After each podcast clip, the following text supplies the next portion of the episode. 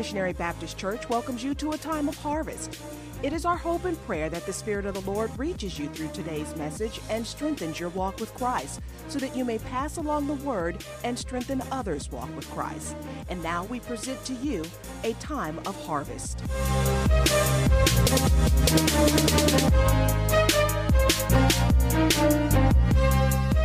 His grace. Um,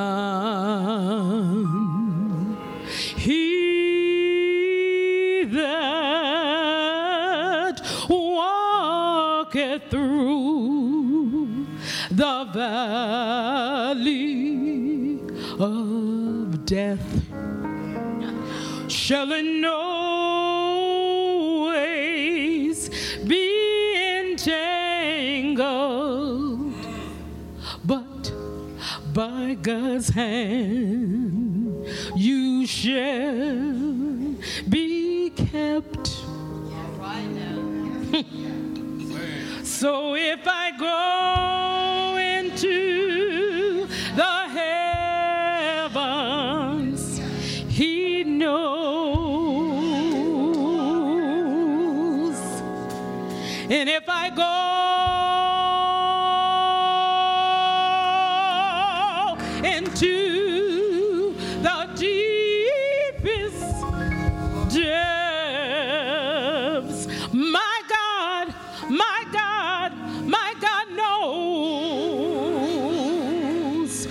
So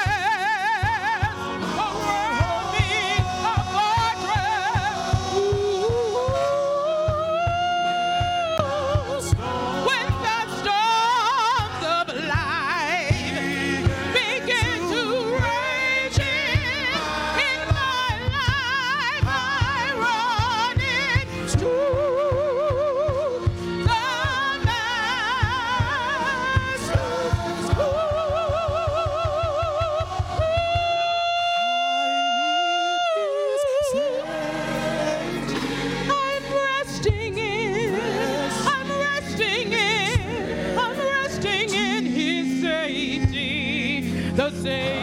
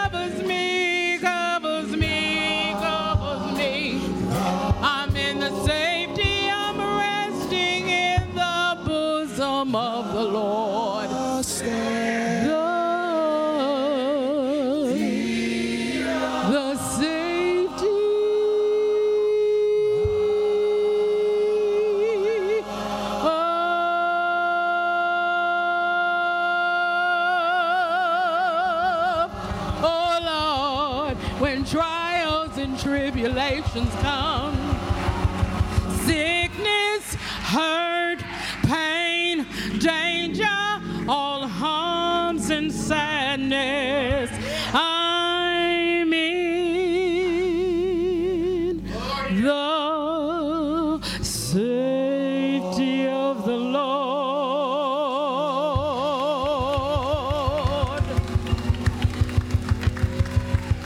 Good morning. Welcome to a time of harvest with the Shiloh Missionary Baptist Church. I'm Fred Jeff Smith, pastor of Shiloh, and I'm very happy that you chose to spend part of your Sunday with us. As you prepare to receive the Word of God, we're going to be looking at a passage of Scripture found in the 56th Psalm, where in verse 4, David says, When I'm really afraid, I go to God in trust. We're going to be talking about reassurance in times of fear. We pray that this message will be a help to you and to your family, and we invite you at your earliest convenience to come and share with us in a worship experience or a Bible study here at Shiloh. We're here every Sunday at 8 and 11 for worship. Church school is at 9:45. We're here on Wednesdays at noon and 6:30 for the study of God's Word.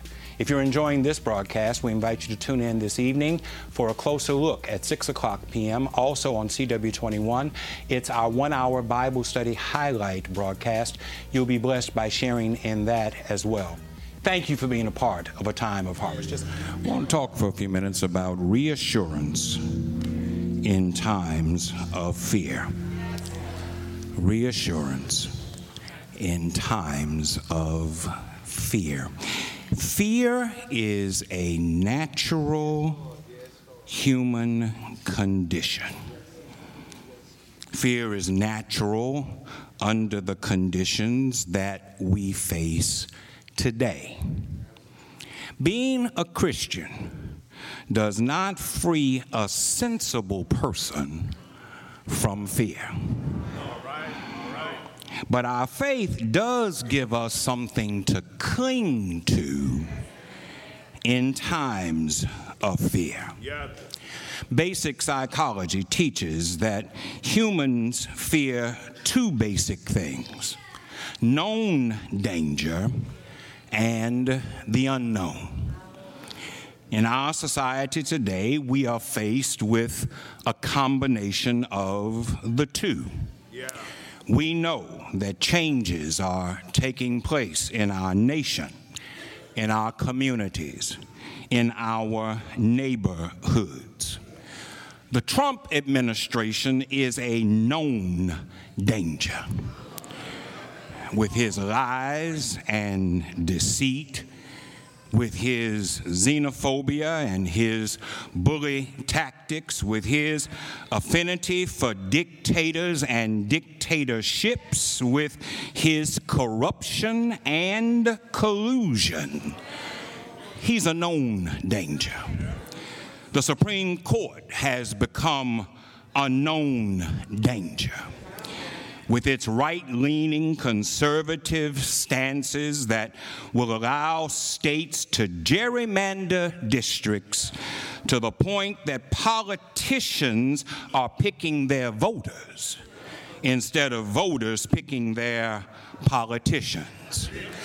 The Senate is a known danger with its feckless abandonment of its responsibility to serve the nation and not simply cower to the demands of the president.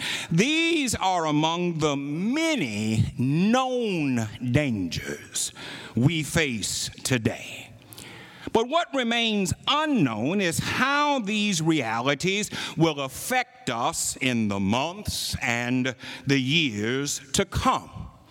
We don't know how they will affect our children. So, for a lot of us, these events give rise to fear in our hearts. Now, I know that someone hearing me at this moment is thinking about 2 Timothy 1 and 7, where Paul says, God has not given us a spirit of fear but of power and of love and of a sound mind. And, and they're saying to themselves, Pastor, Christians have no business being afraid if they're trusting in God. But in response to that, I would say two things. First, stop eisegeting the passage and exegete the passage. Paul was telling Timothy not to be timid about exercising the spiritual gift of proclamation and instruction that he had received. So be careful how you use a text to make sure that it says what God wants it to say. But second, we should not use scripture to suggest that human fear is sinful because it is not. But as Christians, we must not permit ourselves to be controlled by our fear. That's the point of our passage today. When I get afraid, I go to God in trust. Fear is normal, fear is human, but fear need not be paralyzing. And you see, that's what Satan wants. Satan wants us to be paralyzed in his effort to thwart God's work in the world, Satan tries to use our fear to cause a state of spiritual paralysis and impotence so that the work of building God's kingdom goes undone. Satan's logic is simple if I can intimidate you, if I can create a situation where you feel anxious and uncertain and vulnerable, if I can cause you to focus on your feelings rather than on the things that God has called you to do, then you become ineffective in God's service. And, church, know this today. If you are ineffective in God's service, then you are very effective in Satan's service. Satan's specialty is neutralizing God's saints and rendering them ineffective. Looking at what's happening in our world today, it is positively shameful the way segments of the church are fawning all over President Trump and his conservative agenda. And the way that things are currently playing themselves out, you can't help but see Satan's fingerprints all over the Christian conservative right. For the record, it is satanic to support separating children from their parents at the border as a tactic to curb immigration from brown countries. It is satanic to support the Supreme Court giving the green light to gerrymandering in these legislative districts across the country, which will lead to more racial polarization. It is satanic to support a president that demeans and dehumanizes women whenever it suits him. It is satanic to support a president that puts himself above God and has said numerous times that he has never asked forgiveness of God for anything because he's never felt the need to. Really? It's satanic to support an administration that wants to cut needed supplements for the poor but continues to subsidize the rich. And when you look at how church attendance has plummeted in recent years, less than 30% in a recent New York Times report, it's because Satan has neutralized God's church. Yeah. Yeah by pandering to white Christians' fears. How do we deal with our fear? David has an answer for us. He says, When I really get afraid, I go to God in trust.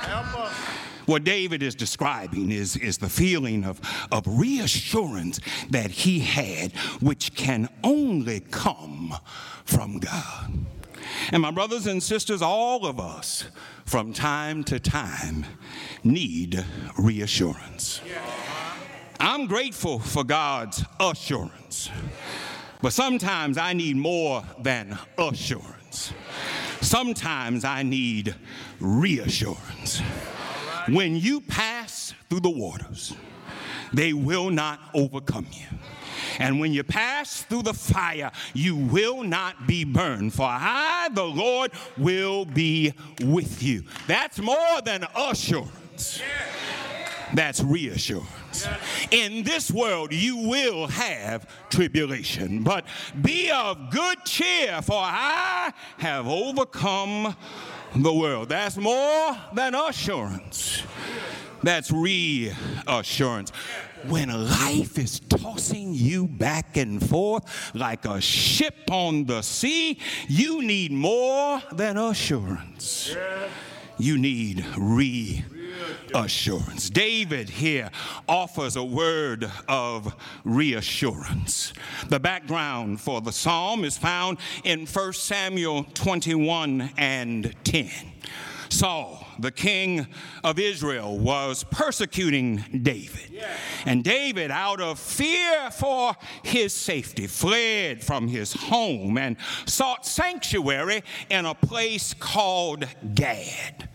But he wasn't received there and he had to run away again. And he ended up hiding in a cave. It was a bad time in his life. Yeah. He had done nothing wrong. He had served his king and his nation well, but still he was hated and persecuted without a cause. Shiloh, what was true for David is true for some of us today.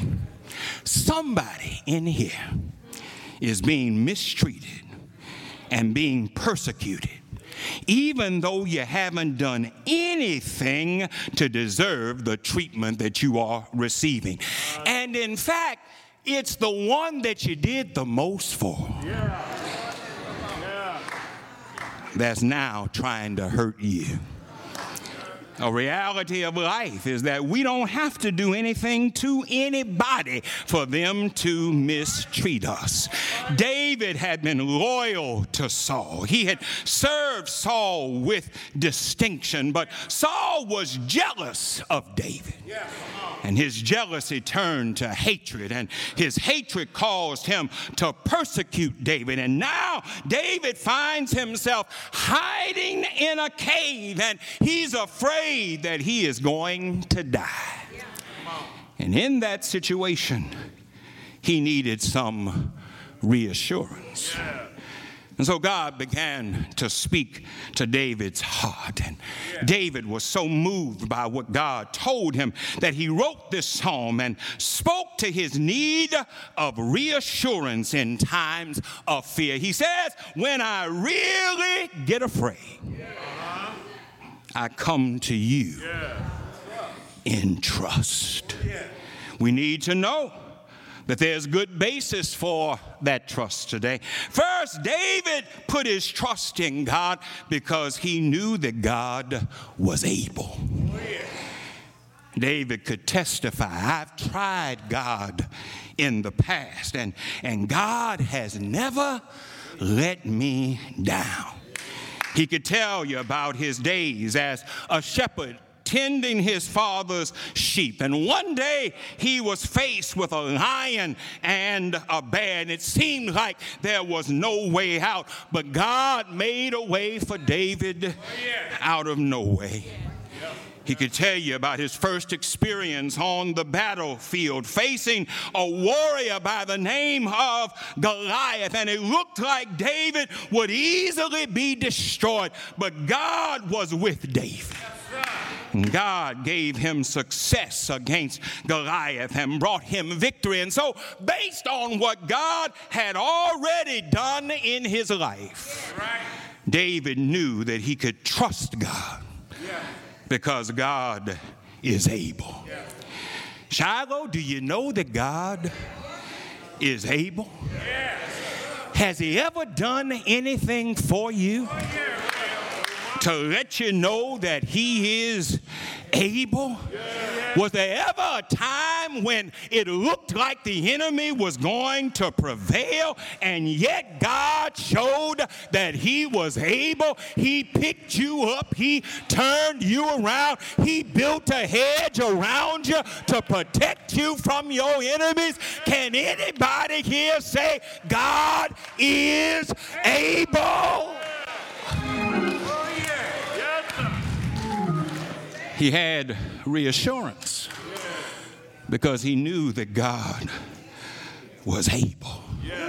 Then he had reassurance because he knew that God cared. And Shiloh, that's an important thing. It's one thing to know that he's able, but it's something else to know that he cares. You see, ability wouldn't mean anything if he didn't care. No. You got folk around you in your life right now who are able to help you, but they don't care about you. And so, ability without concern doesn't mean anything. But I thank God that He's not just a God who's able, but He's a God who cares. He's not just God above me, but He's God with me. I'm impressed with creation. I'm, I'm glad that He created the heavens and the earth. I like going out and looking at the stars in the sky. But when I'm in trouble, I need more than stars in the sky. I need someone to hold my hand. I need someone to dry the tears from my eyes. I need someone to embolden me and tell me everything is going to be all right. When I can't help myself, I need somebody to say, Be still and know that I am God. I haven't brought you this far to leave you. I'm not just able, but I care. And the fact that God is a personal God is reassurance in times of fear. Finally, David could trust God because he knew that God was always the same. My brothers and sisters, in this life, you need somebody who's always the same. Have you ever had somebody tell you they love you at 9 10? And by 9 12, they forgot who you were? You ever had somebody to tell you, I'm going to stay with you? And then when you get in trouble, you look around and ain't nobody there. I don't know about you, but I'm glad that He's always the same. I'm not always the same with Him, I confess. I mess up sometimes. I fall short sometimes. There are things that I should do that I don't do. There are things that I promised him that I wouldn't do that I went on and did anyhow. But I'm glad that his sameness toward me is not dependent on me being the same toward him. He's the same in his love. He's the same in his concern. He's the same in his forgiveness. He's the same in his power. He's the same in his provision. He's still making a way out of no way. The same David said it this way Even when I walk through the valley of the shadow of death, I fear no evil because you are with me. Your rod and your staff, they comfort me. You prepare a table for me right in the presence of my enemies. You anoint my head with oil. You cause my cup to run over. He's the same, I tell you.